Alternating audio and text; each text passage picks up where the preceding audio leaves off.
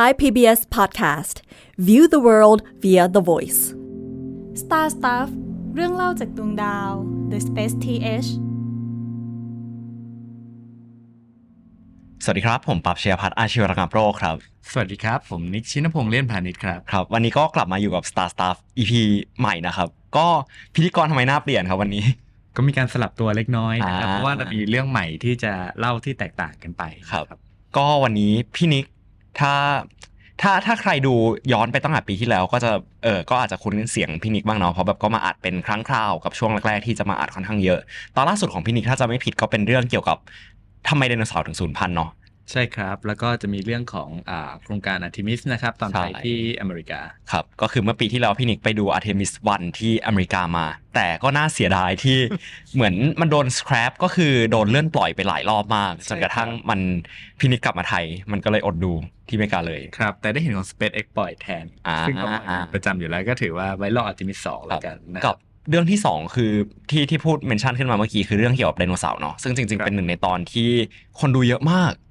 แล้วก็คนชอบมากว่า เออไดโนเสาร์สูญพันธุ์ได้ยังไง แล้วก็การที่ไอมันชื่ออะไรวะชูเมเกอร์เลวินายอะไปชนจูปิเตอร์มันมันช่วยคอนทริบิวกับการการทำความเข้าใจว่าเออไดโนเสาร์สูญพันธุ์ได้ยังไง ซึ่งซึ่งผมรู้สึกมันเจ๋งมาก ๆ เลยอะเพราะเพราะเอาจริงๆผมก็ไม่รู้ก่อนที่แบบพี่นิกจะมาเล่าให้ผมฟังนี่แหละ ครับ ก็ถือว่าเป็นการกลับมาในรอบปีพร้อมกับหน้าพี่นิก ก็เป็นวิดีโอนะฮะใครครับที่แบบอยากเห็นหน้าพี่นิกแบบเต็มๆ Full HD ก็สามารถมาดูได้เป็นวิดีโอทาง YouTube โอเค จริงๆที่ผมชวนพี่นิกมาตอนนี้ เพราะว่าพี่นิกก็จบสายฟิล์มมาเนาะครับอืมแล้วภาพยนตร์อืมแล้ววันเนี้ยที่เราอัดกันอยู่คือวันพุธเมื่อวานมันคือวันรอบสื่อหนังเรื่อง Oppenheimer แล้วแบบทางทีม Space TH ก็บังเอิญได้ ได้รับโอกาสเข้าไปดูรอบสื่อพอดีฮะแล้วก็เอ่อถ้าใครเห็นผมหัวยุ่งๆ ก็คือ crossplay ครับเออตั้งใจครับไม่ได้เป็นหัวนักยุ่งวิทยาศาสตร์ ชาวยิวเยอรมันชื่อดังท่านหนึ่งใช่ที่อยู่ในเรื่องฮะก็คือถ้าจริง ๆ คือผมกับพี่นิกก็คุยกันเรื่องหนังถึงเช้าเกือบถึงเช้าเลย เพราะว่าแบบเหมือนมีประเด็นอะไรให้คุยเยอะมากก็เลยบอกว่าเออกินมาก็เช้าเลยนะครับครับ ก็เลยคิดว่ามาคุยกันดีกว่า ใช่เออครับว่าเราคุยอะไรกันไปแล้วแบบเรื่องหนังมันเป็นยังไงบ้าง ทีนี้ฮะก่อนอื่นอยากเปิดด้วยเรื่องเกี่ยวกับคุณออปเพนไฮเมอร์ก่อนครับ แล้วก็อันนี้เป็น part หนึ่งเนาะแล้วก็ part สอง part สองอยากมาเล่าว่าจริง ๆ แล้วเนี่ยคุณโอเพนไฮเมอร์นอกจากจะเป็นที่รู้จักกันในฐานะบิดาแห่งนิวเคลียร์เขาก็มีมี contribution ให้กับวงการอวกาศอย่างไม่คาดคิดหลายอย่างเหมือนกันฮะ โอเคฮะ ทีนี้คำถามแรกโอเพนไฮเมอร์คือใครฮะ โอเพนไ i เมอร์คือใครนะคครัรับบเขาอันนี้ตอบยากเพราะเขาสนใจในหลากหลายศาสตร์ใช่ไหมอืมครับ ตั้งไล่ตั้งแต่แบบฟิสิกส์อนุภาคครับยันไปยันไปถึงแบบฟิสิกส์ทั่วไปยันไปถึงสัมพัทธภาพของไอน์สไตน์ครับนะครับ แล้วก็ลงลึกไปเรื่องควอนตัมคือเขาเป็นคนที่แบบหลายแนวมาก แต่เหมือนว่าความสนใจของเขาส่วนใหญ่เนี่ย จะอยู่ที่ด้านควอนตัมนะครับอืมถึงขนาดที่ว่าเขาต้องถ่อไปเรียนที่ยุโรปนะครับครับเพราะว่าใน ในขณะนั้นเนี่ยครับโอเพนไฮเมอร์ที่เขาเป็นคนสหรัฐโดยกำเนิดเนี่ยเขาไม่ได้เข้าถึงการศึกษาเรื่องควอนตัมมากนักนะครับ ในยุคนั้นที่อเมริกา เพราะว่าควอนตัมยังถือเป็นศาสตร์ที่ไม่แน่ไม่นอนอืมใช้คำนี้ได้ไหมไม่หมายความว่าไม่ได้ยอมให้ได้รับการยอมรับเป็นวงกว้างในวงการวิทยาศาสตร์ครับนะครับเขาเลยต้องถ่อไปเรียนเองที่ยุโรปนะครับ สุดท้ายก็ถ้าเล่าแบบเร็วๆก็สุดท้ายก็ชีวิตก็กลับมาอยู่อเมริกา แล้วก็กลายเป็นบิดาผู้ให้กำเนิดระเบิดปรมาณูที่ใช้ในสงครามโลกครั้งที่สองครับครับ อันนี้ก็เป็นประวัติทางด้านวิทยาศาสตร์แบบคร่าวๆของคุณโอเปนไฮเมอร์เนาะครับแล้วผมรู้สึกว่าน่าสนใจจริงๆ เพราะว่า paper ของคุณโอเปนไฮเมอร์เนี่ยแบบไปหลายสายมาก ถ้าเราแบบเชิงลึกนิดนึงคือเขาเป็นนักวิทยาศาสตร์ชาวยิวที่เกิดในปี 1904 ก็คือก่อนสงครามโลกครั้งที่หนึ่งนิดนึงเนาะครับแล้วก็ช่วงนั้นเป็นช่วงที่ ที่วิทยาศาสตร์สมัยใหม่ ผมรู้สึกว่ามันมาเรื่อยๆมันมาอะไรอย่างเงี้ยเรื่อยๆแหละครับ ตอนนั้นมี paper มากมายเลยครับ ตอนนั้นมีไฟฟ้าใช้แล้วโทมัสเอดิสันที่ผลิตไฟฟ้าก็ดังสุดขีดครับไอน์สไตน์ก็กำน่าจะกำลังปีนั้นเลย 1904หนึ่งเก้าศูนย์สี่ไม่มั่นใจใช่ไหมแต่ว่าแบบหรือกำลังปีคือมีเริ่มมีผลงานออกมาบ้างแล้วใช่อะไรอย่างเงี้ยครับครับเออ ก็ช่วงโอเปนอาร์เมื่อเด็ก ๆ ก็จะเป็นช่วงยุคแบบยุคไอน์สไตน์อะไรอย่างเงี้ยเนาะก็จะเป็นช่วงยุคที่แบบสัมพัทธภาพเริ่มมาควอนตัมเริ่มมาอืมแต่ครับควอนตัมก็ยังไม่ได้เจริญเท่าไหร่ ทีเนี้ยฮะก็อย่างที่พี่นิกบอกเขาไปเรียนต่อที่ยุโรป เพราะว่าที่อเมริกาไม่ได้มีเอ่อสกูลด้านควอนตัมแล้วแล้วหลังจากเขากลับมาอะเขาก็ทำงานวิจัยเกี่ยวกับด้านควอนตัมที่ที่ Caltech กับเบิร์กลีย์ก่อนที่จะโดน recruit ไปทำงานในโปรเจกต์แมนฮัตตันที่เพราะว่ามันก็เป็นช่วงสงครามโลกครั้งที่สองเนาะ แล้วก็ตอนนั้นนะฮะมันมีประเด็นอย่างหนึ่งก็คือเอ่อเรื่องเกี่ยวกับมันเป็นช่วง เออผมว่าเรื่องนี้น่าสนใจ พอมันเป็นช่วงที่แบบยุควิทยาศาสตร์เริ่มมาแบบมากๆแบบคนเริ่มเข้าใจเรื่อง particle เยอะขึ้นเริ่มเข้าใจเรื่อง quantum mechanic เยอะขึ้นอะไรเงี้ยแล้วแบบประเด็นหนึ่งที่มันที่ที่มันสำคัญมากก็คือเรื่องเกี่ยวกับพลังงาน แล้วก็แบบเรื่องเกี่ยวกับเอ่ออนุภาคอะไรพวกนี้แล้วก็แล้วแล้วมันก็ส่งผลต่อการ develop atomic bomb มาก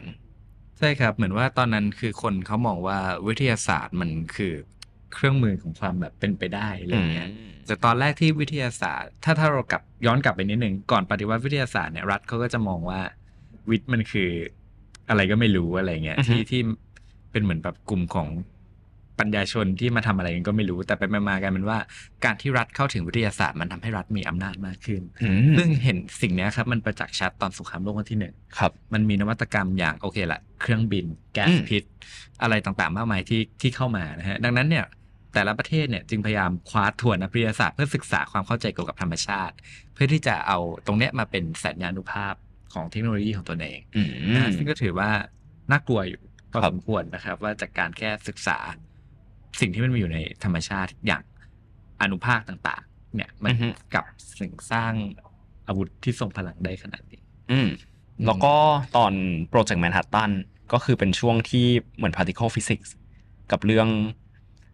คือคือคือไม่รู้จะใช้คำไหนแต่ว่าแบบมันก็เป็นหลาย ๆ เรื่องที่มาประกอบครับกัน แล้วแบบบังเอิญว่ามัน คือความเออพิเศษก็คือของเรื่อง particle physics หรือว่าฟิสิกส์อนุภาคเนี่ยครับ มันอืมเป็นเรื่องที่ท้าทายมาก อันนี้ต้องเกริ่นนิดนึงว่าตอนในยุคไอน์สไตน์เนี่ยมันก็ เขาเรียกว่าคือคือเรายังไม่สามารถพิสูจน์การมีอยู่ของโปรตอนนิวตรอนที่เราเรียนในตอนมัธยมได้ด้วยซ้ำอะไรอย่างเงี้ยแต่คือตอนนั้นเรารู้แค่ว่ามีอิเล็กตรอนครับที่ที่อาจจะพอเป็นไปได้อะไรเงี้ยไปไปๆมาๆกลายเป็นว่าโอเค มันมีโปรตอนนะ มันมีนิวตรอนนะอือฮึซึ่งมันก็เกิดทฤษฎีแบบขึ้นมาว่าเราสามารถจะเอาตรงเนี้ยมาทำอะไรกันได้อืมซึ่งหนึ่งในความเป็นไปได้เนี่ยที่เขารู้ตั้งนานแล้วว่าธาตุหนักมันก็สามารถแตกตัวเป็นธาตุเบาได้ ครับ ถูกไหมฮะไอ้ไอ้หลักการตรงเนี้ยมันทำให้มีคอนเซ็ปต์ที่ว่าเราอาจจะสร้างระเบิดจากตรงนี้ได้ แต่ทุกคนก็ไม่ไม่รู้ว่ามันต้องทำยังไงอืมในในเชิงกระบวนการลึกๆ แค่นั้นเอง ความน่าสนใจอีกอย่างก็คืออ่าสิ่งเนี้ยฮะมันไม่ได้มีใครทำคนเดียวครับเรื่องฟิสิกส์อนุภาค แต่มันเกิดจากมันสมองของนักวิทยาศาสตร์เป็นแบบอือฮึเป็นสิบเป็นร้อยคนอะไรเงี้ยครับครับทั้งนี้ต้องขอบคุณเรื่องเขาเรียกในวงการทางวิทยาศาสตร์ที่ว่าเอางานวิจัยมาแบบเผยแพร่ ไม่ว่าคุณจะอยู่ยุโรปหรืออเมริกาข้อมูลมันถูกแลกเปลี่ยนกันได้อย่างง่ายดายอันนี้มาด้วยฮะอันนี้ก็คือในช่วงประมาณสงครามโลกครั้งที่สองเนาะใช่ใช่อันนี้ก่อนฮะน่าจะช่วงเขาเรียกว่า interwar period หรือช่วงระหว่างอินเทอร์วอลสงคพีมเรียดที่ที่วิทยาศาสตร์มันเริ่มบูม หลังสงครามโลกครั้งที่หนึ่งหนึ่งก่อนสงครามโลกครั้งที่สองใช่ครับที่โอเค งานวิทยาศาสตร์ก็ค่อนข้างเบ่งบาน เพราะว่าก็อย่างที่พี่นิกบอกเลยก็ส่งจากผลกระทบจากสงครามโลกที่ทำให้รัฐหันมาสนใจวิทยาศาสตร์มากขึ้นในฐานะการเป็นเอ่อบทบาทเชิงอำนาจครับอะ จนกระทั่งช่วงสงครามโลกครั้งที่สองก็อย่างที่เล่าไปเมื่อกี้โปรเจกต์แมนฮัตตันก็ขึ้นมามีบทบาทในวงการวิทยาศาสตร์ของสหรัฐค่อนข้างเยอะเนาะเพราะเขาก็ recruit คนที่แบบเป็นสายฟิสิกส์ไปทำงานอันนี้ค่อนข้างเยอะ ทีนี้ต้องถามว่าทำไมอยู่ๆสหรัฐถึงอยากสร้างอาวุธมหาประลัยอย่างระเบิดปรมาณูนิวเคลียร์เนี่ยเพราะว่าในยุคนั้นแล้วกันมันมีข่าวนะฮะไอน์สไตน์กับนักวิทยาศาสตร์กลุ่มหนึ่งเนี่ยเขาส่งจดหมายไปยังประธานาธิบดีอ่า รูสเวลต์นะครับตอนนั้นเนาะซึ่งเป็นประธานาธิบดีสหรัฐในตอนช่วงสงครามโลกที่สองกำลังคุกรุ่นเลยครับนะครับ ว่าเยอรมนีนาซีเยอรมันเนี่ยอาจสร้างระเบิดที่ทรงพลังที่สุดเท่าที่โลกเคยมีมาได้ อืมนะครับฮะจดหมายฉบับนั้นเนี่ยทำให้รูสเวลต์ประธานาธิบดีรูสเวลต์เนี่ยเร่งตั้งโครงการแมนฮัตตันขึ้นมา เพื่อทำระเบิดชิ้นนี้ให้ได้ก่อนที่นาซีเยอรมันจะทำสำเร็จอือฮึ นะฮะก็เลยกลายเป็นที่มาของโครงการแมนฮัตตันอย่างที่ปับพูดเลยครับแล้วก็จริง ๆ โครงการแมนฮัตตันนะฮะมันเป็นโครงการที่เกิดขึ้นมาจากสายทหารเป็นหลักเนาะเพราะว่าใช่ครับคนที่ดูคนที่ดูแบบ operation หลักจริง ๆ คือคนจะชอบเข้าใจว่าโอเปน h ฮมเมอร์เป็นเหมือนคนที่ใหญ่ที่สุดในใน Manhattan Project แต่จริง ๆ เป็นคนจากกองทัพ ใช่ครับ กองทัพและคำสั่งเป็น direct ของเอ่อรูสเวลต์เองครับครับก็ ที่จริง ๆ เราเอาเป็นฮัมเมอร์ทำอะฮะไม่ใช่เป็นแบบเหมือน head สูงสุดเป็นคนก่อตั้ง แต่ว่าเป็นผู้อำนวยการคนแรกของสถาบันวิจัยลอสซาลามอสซึ่งเป็นเหมือนแบบหัวใจของโครงการแมนฮัตตันพูดง่ายๆคือเขาถูก re- เอ่อ Recruit เกณฑ์มาเหมืมาอนกันให้เป็นผู้อำนวยการใช่ในการศึกษาแล้วกัน แต่ว่าโอเพนไฮเมอร์เนี่ยก็เหมือนมีใจอยากจะทำอยู่แล้วอือฮึนะครับอืมอืมแล้วถามว่าเอาแล้วแล้วเรื่องนี้มันเกี่ยวกับอวกาศยังไง ที่ที่เล่ามาทั้งหมดเนี่ยเดี๋ยวเรื่องนิวเคลียร์ อืมออเดี๋ยวเดี๋ยวเดี๋ยวเดี๋ยวมาไว้เล่ากันต่อครับครับเอ่อก็ทีเนี้ยฮะเหมือนมันก็จะมีคำสองคำที่เกิดขึ้นมาเนาะคำแรกคือคำว่าโครงการแมนฮัตตันกับคำที่สองคือคำว่าหลอซาลามอสมันเกี่ยวข้องกันยังไง คือเหมือนโครงการแมนฮัตตันนะฮะเหมือนเป็นภาพใหญ่ แต่หลอซาลามอสเป็นแลบที่เป็นเหมือนศูนย์กลางอะไรเงี้ยที่จริงๆ ก็ไปคอนเนคกับแลบอื่น ก็รวมหัวกะทิกันไว้อยู่ตรงนั้น ใช่โอเค แล้วก็ทำสกิปไปเอ่อ โครงการแมนฮัตตันก็ดำเนินการไปได้สักพักหนึ่งใหญ่ ๆ หลายปี แล้วก็กินงบประมาณรัฐบาลสหรัฐประมาณ 2,000 ล้านดอลลาร์ซึ่งถือว่าเยอะมาก แล้วก็จนกระทั่งสามารถพัฒนาการทดลองชื่อ Trinity ในการจุดระเบิดนิวเคลียร์อะตอมิกบอมลูกแรกขึ้นมาได้ฮะก็นับว่าเป็นความประสบความสำเร็จของนักวิทย์กลุ่มนั้นละกัน ครับ แต่ความคิดใช้คำว่าความน่าเสียดายได้ไหมอืมกองทัพเนี่ยเสียดายเพราะว่าระเบิดทดสอบเสร็จตอนเดือนกรกฎาคม แต่ว่านาซีเยอรมนีพ่ายแพ้กับการรบธรรมดาไปแล้วเนี่ยตอนเดือนพฤษภาคมอืมฝ่ายหนึ่งที่ยังไม่ยอมแพ้ของฝ่ายอักษัตริย์ก็คือญี่ญี่ปุ่ปุ่นนจักรวรรดิญี่ปุ่น ดังนั้นมันเลยมีข้อกังขาว่า เราจะทิ้งระเบิดใส่ญี่ปุ่นดีไหมอืมหรือว่าเราจะยกพลขึ้นบกญี่ปุ่นครับนะฮะซึ่งเคยไปอ่านมาว่าอ่าการประมาณการของกองทัพสหรัฐเนี่ยคาดว่าจะมีคนเสียชีวิตจากการยกพลขึ้นบกญี่ปุ่น ทั้งพลเรือนและทหารถึง 100 ล้านคนอืมอืม นะฮะคำถามก็คือว่าฝั่งกองทัพสหรัฐเนี่ยเขาเลยแบ่งเป็นสองฝ่ายครับเขาเรียกว่า pro bomb กับ pro invasion อ่านะฮะว่าฝ่ายนี้ก็บอกว่าทิ้งระเบิดไปเลย แค่ลูกเดียวครับ ญี่ปุ่นจะได้เห็นสัญญานุภาพของสหรัฐแล้วยอมแพ้อย่างไม่มีเงื่อนไขอือฮึกับอีกทางหนึงก็คือเราต้องยกพลขึ้นบก เพราะว่าระเบิด ก็อาจจะไม่ทำให้ญี่ปุ่นยอมแพ้ หรือว่าเป็นการฆ่าประชาชนโดยใช่เหตุ อืมเหมือนอันตรายเกินไป ใช่ครับอันตรายเกินไป ซึ่งอาจจะส่งผลกระทบต่อโลกได้เรื่องรังสีเอ่ยเรื่องอะไรเลยฮะมันมีความกังวลตรงนี้อยู่อืมนะครับ แต่ว่าสุดท้ายมันก็ตัดสินใจ drop ไปญี่ปุ่นนะฮะอืมเป็นเกร็ดเล็กเกร็ดน้อยนิดหนึ่งประธานาธิบดีรูสเวลต์ผู้ก่อตั้งโครงการแมนฮัตตันเนี่ยครับ เสียชีวิตก่อนไม่นานแบบกระทันหันอือฮึรองประธานาธิบดีแฮร์รี่เอสทรูแมนเนี่ยก็เลยต้องเข้ามารับตำแหน่งแทนครับ ซึ่งรูสเวลต์ไม่เคยบอกเรื่องโครงการแมนฮัตตันกับใครแม้แต่รองประธานาธิบดีอืม หมายความว่าตอนที่ทรูแมนได้รับตำแหน่งเนี่ยเขาเพิ่งรู้ว่าเรากำลังจะได้ระเบิดนิวเคลียร์ลับมาก ใช่ฮะแล้วเขาก็ตัดสินใจใช้อืมนะฮะกับญี่ปุ่นเนาะก็เป็นการถือว่าเป็นแบบไพ่ตายของสงครามโลกครั้งที่สองเลย แล้วก็ปิดฉากสงครามที่ใหญ่ที่สุดเท่าที่มนุษย์เคยมีมา อืมนะครับ ก็จบสงครามครับ ก็ โหจริงผมรู้สึกมัน surreal มากเลยอะว่าเมื่อวานผมดูหนังเรื่องว่าเป็นฮัมเมอร์มาใช่ไหมแล้วผมเห็นแบบฉากแบบ เห็นหลายฉากที่โอเปนฮัมเมอร์คุย ว่าแบบเอ้ยความตึงเครียดด้านนิวเคลียร์คุยกับคนนู้นคนนี้รวมถึงอ่าเอาจริง ๆ ก็มีแบบประเด็นเกี่ยวกับประธานาธิบดี คุณประธานาธิบดียังไงก็ต้องเข้ามาในเรื่องอยู่แล้วอะไรเงี้ยครับแล้ว ผมดูในหนังผมรู้สึกว่าเฮ้ยมันเป็นเรื่องที่ดราม่ามาก แต่พอมาคุยวันเนี้ยแบบเหมือนผมนึกขึ้นมาได้ว่ามันเคยเป็นจริงมันๆเรื่องเป็นนิวเคลียร์เนี่ยมันมันก็ไม่ได้ถูกเขาเรียกว่าอะไรทำให้เป็นดราม่าขนาดนั้นคืออมมันตึงเครียดมานานแล้วฮะปัจจุบันก็ยังตึงเครียดอยู่อืมการมีอาวุธนิวเคลียร์เนี่ยมันน่ากลัว คือถ้าอเมริกามีประเทศเดียว โอเคแหละอเมริกาคงไม่ไปหย่อนแบบใส่ไข่เป็นลูกหลานก่อนอยู่แล้ครัวบแต่กลายเป็นว่าหลังจากที่อเมริกาได้นิวเคลียร์มาเนี่ยใครได้ต่อ รัสเซีย รัสเซียได้ต่อต่อจากรัสเซียให้เดาเออไม่รู้ ต่อจากต่อจากรัสเซียเนี่ยคืออังกฤษ อ่า อังกฤษ ฝรั่งเศสครับจีน อินเดีย ปากีสถาน แอฟริกาใต้ อิสราเอลอือหือเต็มไปหมดเลย ตอนนี้เรามีนิวเคลียร์อยู่กว่า1 0,000ถึงประมาณ 15,000 ลูกทั่วโลกอะครับอือหือหมายความว่าอะไร หมายความว่าถ้าเกิดว่าสงครามนิวเคลียร์เกิดขึ้นจะเป็นสงครามที่ไม่มีวันที่จะไม่มีใครชนะครับถูกไหมมันน่ากลัวมาก คือทุกคนเราอาจจะอยู่ในยุคสันติไงแต่ลองคิดดูนะฮะ เรามีอาวุธที่พร้อมห้ามหันกันอยู่ตลอดเวลา มันมีคำเปรียบเปรยหนึ่งเขาบอกว่าเหมือนทุกประเทศมหาอำนาจเนี่ยกำลัง ถือปืนอืมจ่อศีรษะของกันและกันอยู่ครับโดยที่คาดหวังว่าจะไม่มีใครสักคนเนี่ยลั่นไกก่อน อืมนะฮะซึ่งมันเป็นความเสี่ยงที่ยังติดมาถึงทุกวันนี้ อันเป็นผลมาจากสงครามโลกครั้งที่สองและการอืมเกิดอาวุธนิวเคลียร์แต่เราก็ปฏิเสธไม่ได้เช่นกันว่า ถ้าหากไม่มีอาวุธนิวเคลียร์ครับ โลกเราจะมีสันติได้ถึงตอนนี้หรือไม่อืมนะฮะมันมันเป็นปฏิทัศน์ paradox ครับซึ่งกันและกันนะฮะหลายคนก็มองว่านิวเคลียร์เนี่ยช่วยทำลงสันติภาพหลายคนก็มองว่าเราควรทำลายมันทิ้งไปซะเพราะว่าอืมมัน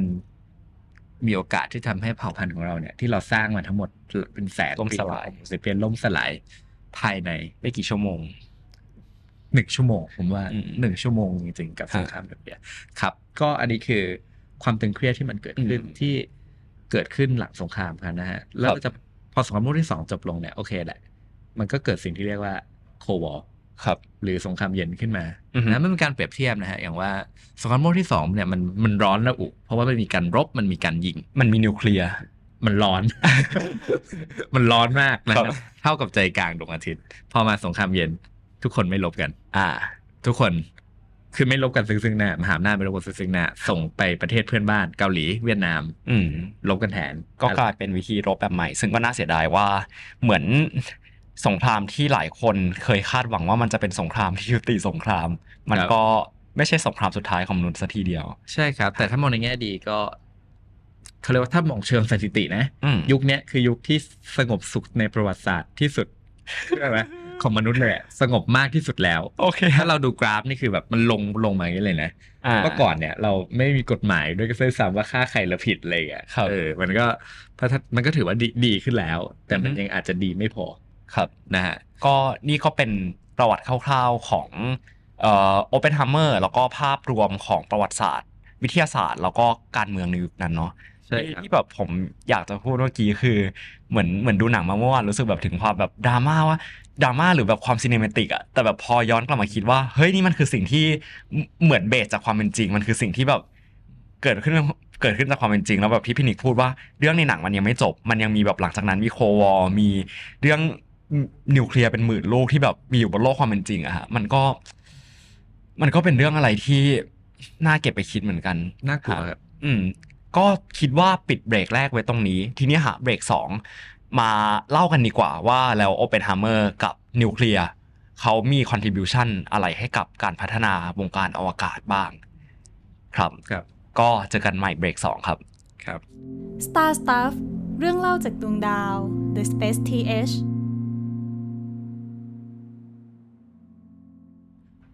สวัสดีครับ กลับมาอยู่กันที่เบรก2ครับครับ ก็ในเบรกที่แล้วเราก็ได้เล่าเกี่ยวกับตัว Oppenheimer คร่าวๆ แล้วเนาะว่า เออ background ของเขาเป็นยังไง background ของสังคมช่วงนั้นเป็นยังไง เพื่อที่เราจะปูมาต่อเบรก2 ว่า แล้วจริงๆเนี่ยคุณ Oppenheimer เขาได้ช่วย contribute อะไรให้กับการศึกษาด้านวงการดาราศาสตร์บ้าง กับวงการการสำรวจอวกาศ ซึ่งก็ไม่น่าเชื่อว่ามีหลายอย่างมากเหมือนกัน ผมรู้สึกว่ามัน ผมแบ่งออกไปเป็น 2 ประเด็น ประเด็นแรกคือสิ่งที่คุณโอเปนฮัมเมอร์เนี่ยเขาทำให้กับวงการดาราศาสตร์แบบทำเองเลยอะ่ะกับอย่างที่ 2 คือสิ่งที่แบบคล้ายๆเป็น legacy ที่ที่ที่เหมือนแบบงานที่เขาทำมันส่งผลต่อการพัฒนามาเรื่อยๆอะไรประมาณเนี้ย คือทิ้งไว้ให้คนรุ่นหลังใช่ประเด็นแรกเนี่ยฮะจากจำเบรกแรกที่พูดกันได้ไหมฮะว่าเหมือนคุณโอเปนฮัมเมอร์นี่แบบดูทำทุกอย่างเลย quantum mechanics ก็ทำ relativity ก็ทำเอ่อ งานด้านอีกหลายอย่างก็ทำทีเนี้ยฮะในช่วงประมาณปี 1938 ถึงปี 1939 เนี่ย มันเป็นช่วงที่เหมือนเพื่อนของเขาอะฮะเขาสนใจด้านเกี่ยวกับเอ่อ astro ก็คือแบบด้านเกี่ยวกับอวกาศ แล้วก็เหมือนไปดาวเลย ใช่ แล้วก็เหมือนไปยุให้แบบคุณโอเปนฮัมเมอร์เขาแบบมาสนใจเรื่องนี้ด้วย ซึ่งในช่วงนั้นนะฮะคุณโอเปนฮัมเมอร์เขาก็เลยตีพิมพ์ paper ที่เกี่ยวข้องกับด้าน astrophysics อืมมาหลายอันด้วยกัน ซึ่งครับ อันที่หลายคนพูดว่าเป็นอันสำคัญนะฮะมันจะมีอยู่ประมาณ 3 อัน อันแรกคือเรื่องเกี่ยวกับ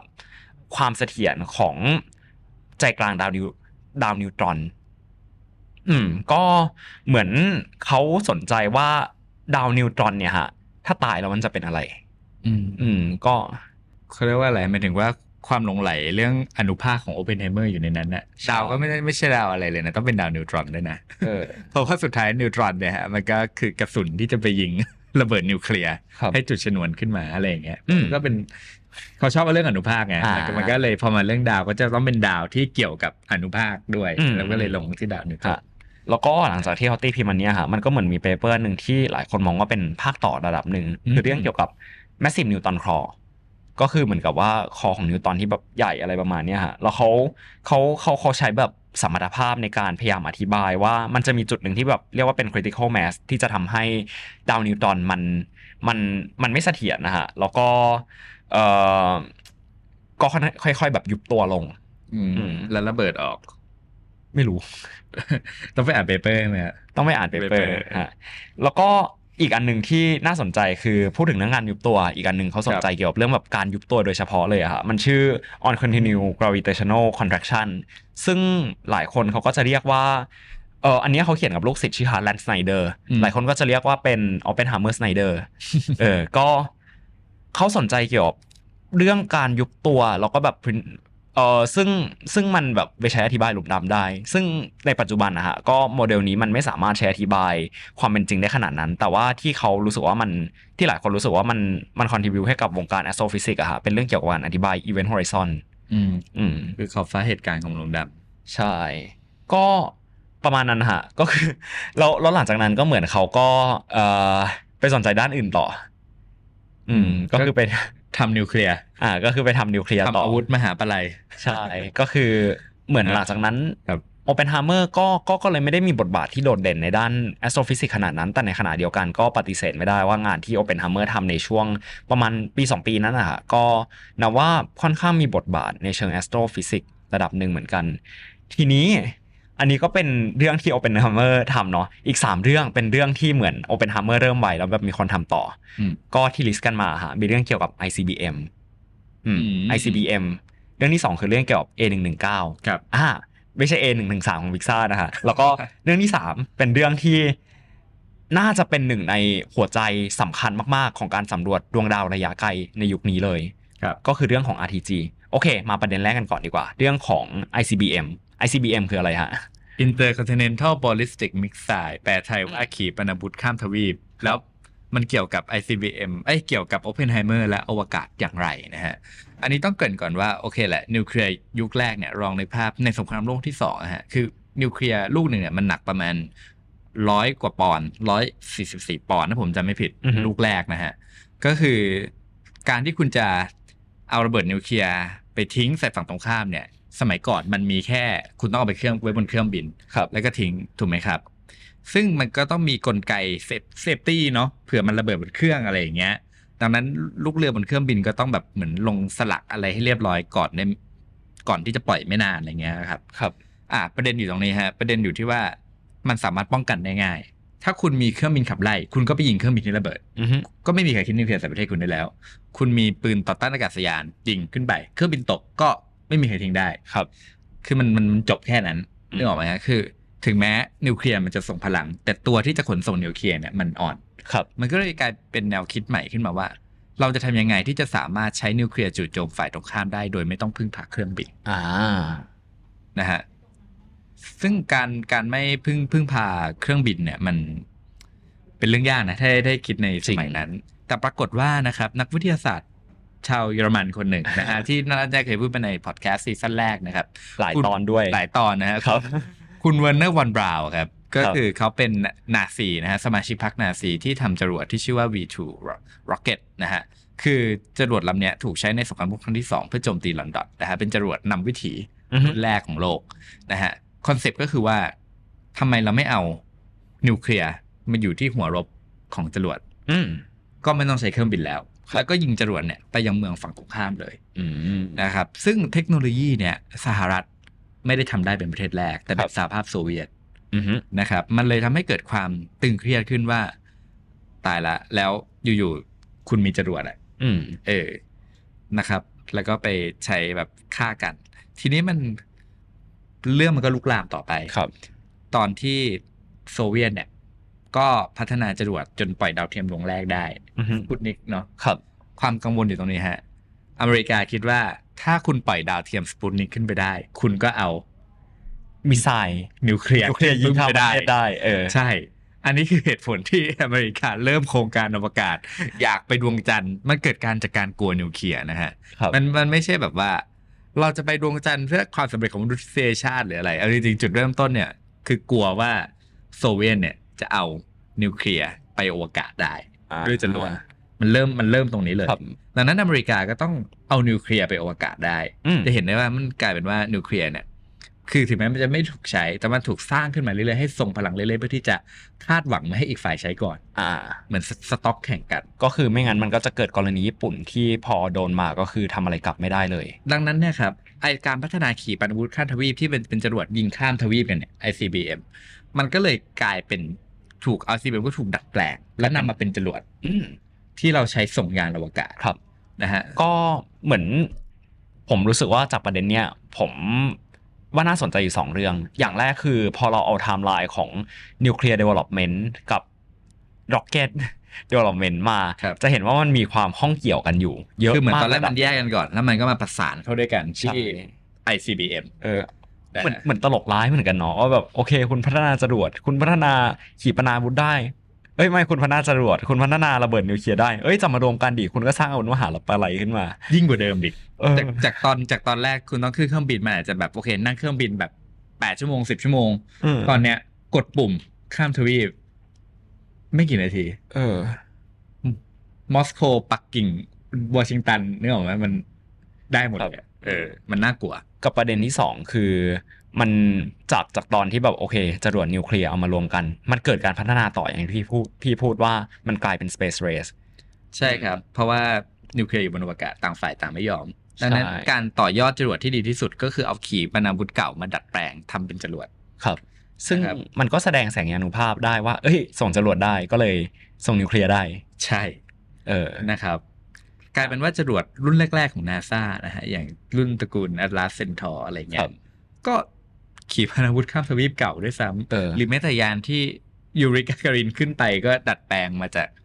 ขีปนาวุธข้ามทวีปครับอะไรอย่างเงี้ยฮะแต่แต่ก็ถือว่าเป็นเรื่องที่ดีนะฮะที่ว่าเราเอาจากขีปนาวุธที่ขนนิวเคลียร์มาขนยานอวกาศอืมไปสู่ดวงดาวมากกว่าที่จะลงบนเมืองของมนุษย์ด้วยกันเอง ก็ดูดีนะฮะทีนี้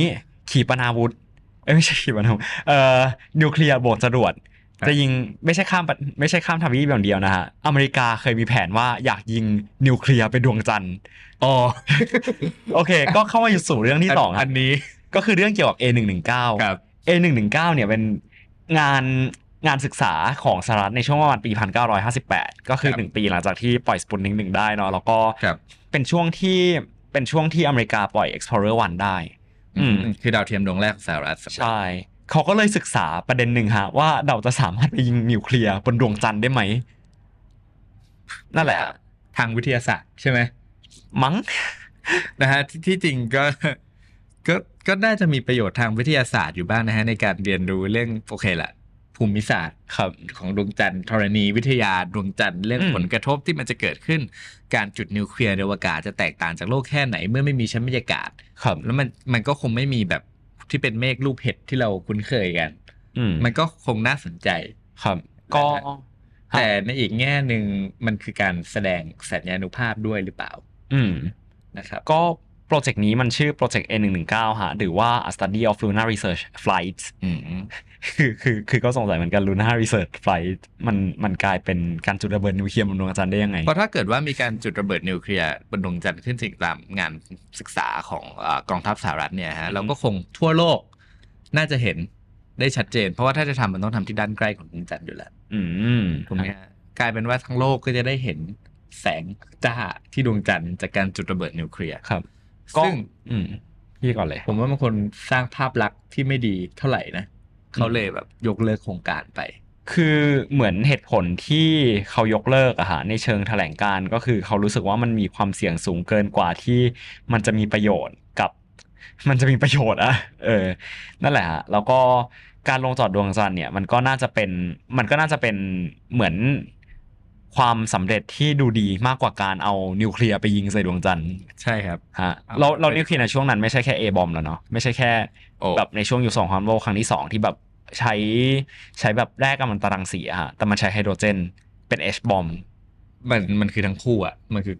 เนาะเพราะว่าเราต้องอธิบายกันฮะว่านิวเคลียร์เนี่ยระเบิดนิวเคลียร์มีอยู่สองรูปแบบหนึ่งอือฮึคือฟิชชันครับ fission bomb อืมฟิชชันก็คือธาตุหนักเป็นธาตุเบาและระเบิดฟิวชันก็คือจากธาตุ เบาเป็นธาตุหนักอืมและระเบิดครับอะไรอย่างเงี้ยครับ คือ คือมันมีสองสองอย่างแล้วกันอือฮึแต่ว่าตัวของระเบิดฟิวชันหรือที่เราเรียกว่า hydrogen bomb เนี่ย มันทรงพลังมากกว่าหลายเท่า ครับ นะฮะ คือเขาบอกว่าเคยมีคำเปรียบเทียบนะฮะว่า ระเบิดนิวเคลียร์ที่เรามีในตอนนี้เนี่ยทำให้ระเบิดที่ลงที่ฮิโรชิมากับนางาซากิไม่ต่างอะไรไปจากประทัด อ่า นะครับ ครับ ซึ่งไอตัว H บอมนี้ก็เพิ่งพัฒนาได้หลังสงครามโลกครั้งที่สองประมาณสิบ ยี่สิบปีครับนะฮะอเมริกาซึ่งทำลูกแรกชื่อ Castle Bravoซึ่งเอาจริงแบบก็เป็นหนึ่งในสาเหตุเหมือนกันนะว่าทำไมคุณโอเปนไฮเมอร์ถึงถึงเหมือนโดน เอาเอาง่ายๆ คือแบบเหมือนโดนเฉดหัวออกจากออกจากแบบรัฐบาลสหรัฐซึ่งจริง ๆ มันก็เป็นเรื่องการเมืองระดับหนึ่งแหละฮะแต่ว่าเพราะแบบในช่วงสงครามโลกครั้งที่สองคือคุณโอเปนไฮเมอร์ก็ก็แบบก็เหมือนจะสนับสนุน แต่ว่าก็ไม่ได้ support แบบ fully support การเกิดขึ้นของ H bomb เพราะว่าในตอนนั้นมันยังดูเป็นไปไม่ได้เท่าไหร่ เพราะว่าระเบิดนิวเคลียร์แบบฟิวชั่นเองที่ว่าอืมมันส่งพลัง ครับ แล้วเขาก็คงเห็นถึงการว่าโอเคแหละ ถ้าอเมริกามีระเบิด H bomb อืมฝ่ายตรงข้ามก็ต้องมี มันเลยจะเป็นการสะสมอาวุธกันอย่างไม่มีที่สิ้นสุดคลังแสงสะสมกันไปเรื่อยครับๆถ้าวันใดวันหนึ่งมันปะทุขึ้นมาความตึงเครียดหรือว่าสถานการณ์มัน เพียงแค่คนไม่กี่คนที่กลุ่มชะตากรรมของมนุษย์ทุกคนมันน่ากลัวก็ก็เข้าใจได้ว่าทำไมโอเพนไฮเมอร์ตามประวัติศาสตร์นะฮะถึงถึงห้ามให้การเกิดของอ่าระเบิดไฮโดรเจนครับนะฮะมันรุนแรงมาก H bomb โอเค ฟังเราก็ดูหดหู่เนาะมาเรื่องที่แบบดู มีความหวังขึ้นมากับมนุษยชาติอ่านิดครับนึงแล้วกัน คือเรื่องของ RTG ฮะครับ RTG คืออะไรฮะ RTG คือ ไม่แน่พี่นิกตัวย่อ ให้เดาก่อนตัวย่อคืออะไร พี่นิกจำได้เปล่าคำเต็มเต็ม Radio Isotope Thermal Electric Generator ๆเออเออเป๊ะฮะเกือบละเกือบโอละเค radio เออ isotope thermoelectric generator Generator จะพูดแค่ครั้งเดียวลิ้นพันกัน มันคือเหมือนเป็นเหมือนเป็นหัวใจหลักอันหนึงของการสำรวจอวกาศระยะไกลในยุคหลังๆเลยก็ว่าได้อ่าเพราะว่าจินตนาการว่า ในยุคแบบโครงการอพอลโลที่แบบส่งคนไปใกล้ๆอะไรเงี้ยฮะครับมันก็มันก็ใช้เชื้อเพลิงจากจากบนบนบนจรวดได้ เพราะแบบมันไม่ได้เยอะมาก แต่ว่าลองคิดดู หรือแบบที่ไปดาวเคราะห์ดวงใกล้ๆอะไรเงี้ยมันก็สามารถใช้โซลาร์ได้ แบบสามารถแบบติดโซลาร์เซลล์ได้เพราะแบบมันใกล้กับดวงอาทิตย์อะไรนนี้เงี้ยอันนี้ clarify คนดูแล้วกันคืออะพลังงานคือหลายคนมักจะถามมาว่ายานอวกาศใช้พลังงานอะไรครับเราจะนึกถึงน้ำมันปิโตรเลียมหรือว่า อะไรเงี้ยฮะแต่เราต้องแยกเป็นสองอย่างนะฮะอ่าฮะว่าพลังงานของยานอวกาศเนี่ยหนึ่งคือพลังงานขับเคลื่อนครับส่วนมากจะเป็นจรวดเชื้อเพลิงเคอ่ามีครับถูกไหมฮะพลังงานขับเคลื่อนโอเค หรือว่าใช้แรงเหวี่ยงจากดาวเคราะห์ gravity assist อ่าใช่นะฮะพลังงานขับเคลื่อนก็อีกอย่างหนึ่งอืมแต่ที่เราจะพูดถึงเรื่อง RTG radioisotope thermo เป็น electric generator เนี่ยครับคือพลังงานไฟฟ้า ใช่ เราจะผลิตไฟฟ้าด้วยอะไรบ้างบนโลกเราผลิตด้วยอะไรเอ่อน้ำต้มน้ำใช่ไหมอ่าถ่านหิใช่นแก๊สนิวเคลียร์มันต้มน้ำครับอะแล้วบนอวกาศเราเอาน้ำน้ำมันก็หนักอ่าถูกไหมมันเอาน้ำขึ้นไปเอาไม่บอยได้เลอร์ไปต้มน้ำก็มีปัญหาอีกใช่ครับแรงโน้มถ่วงถูกไหมครับมันก็มีปัญหาอย่างว่าก็อ่านั่นแหละฮะเพราะฉะนั้นคือโอเค จากที่พี่นิกคิเลฟายมาเมื่อกี้ เหมือนการสำรวจ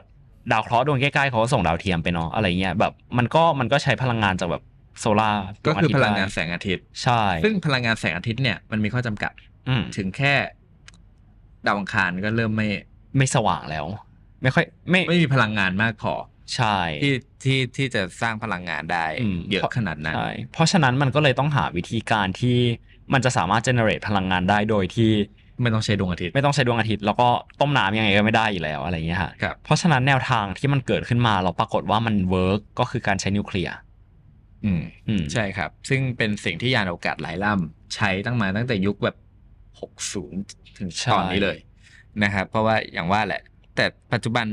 พูดถึงโซลาร์เซลล์นิดหนึ่งแล้วกันอืมโซโซลาร์เซลล์เนี่ยก็ปัจจุบันก็มีการแบบพัฒนาให้มันดีขึ้นครับมีประสิทธิภาพมากขึ้น เหมือนตอนนี้ระยะของโซลาร์เซลล์จะอยู่ที่ดาวพฤหัสอ่าเป็นยานจูโน่ใช่ไหมครับครับที่ที่ส่งไปดาวพฤหัสอือฮึแต่ว่าไกลกว่าดาวพฤหัสเนี่ยยังไงมันก็ยังเกินกว่าเทคโนโลยีปัจจุบันไปนิดนึงใช่นะฮะเราเลยต้องใช้ตัวของ RTG นะคครัรับบกับก็รังสีแล้ว RTG มันคืออะไรกันแน่ฮะแล้วมันทำงานยังไงอาทิ คือเราต้องเข้าใจหลักของอาธาตุกัมมันตรังสีก่อนครับธาตุกัมมันตรังสีคือธาตุหนักในตารางธาตุนะฮะครับที่มีหลายตัวมากเลยนะฮะอย่างโอเคพลูโทเนียมยูเรเนียมที่เรารู้ๆกันเรเดียมก็ใช่ถูกไหมอือฮึคือ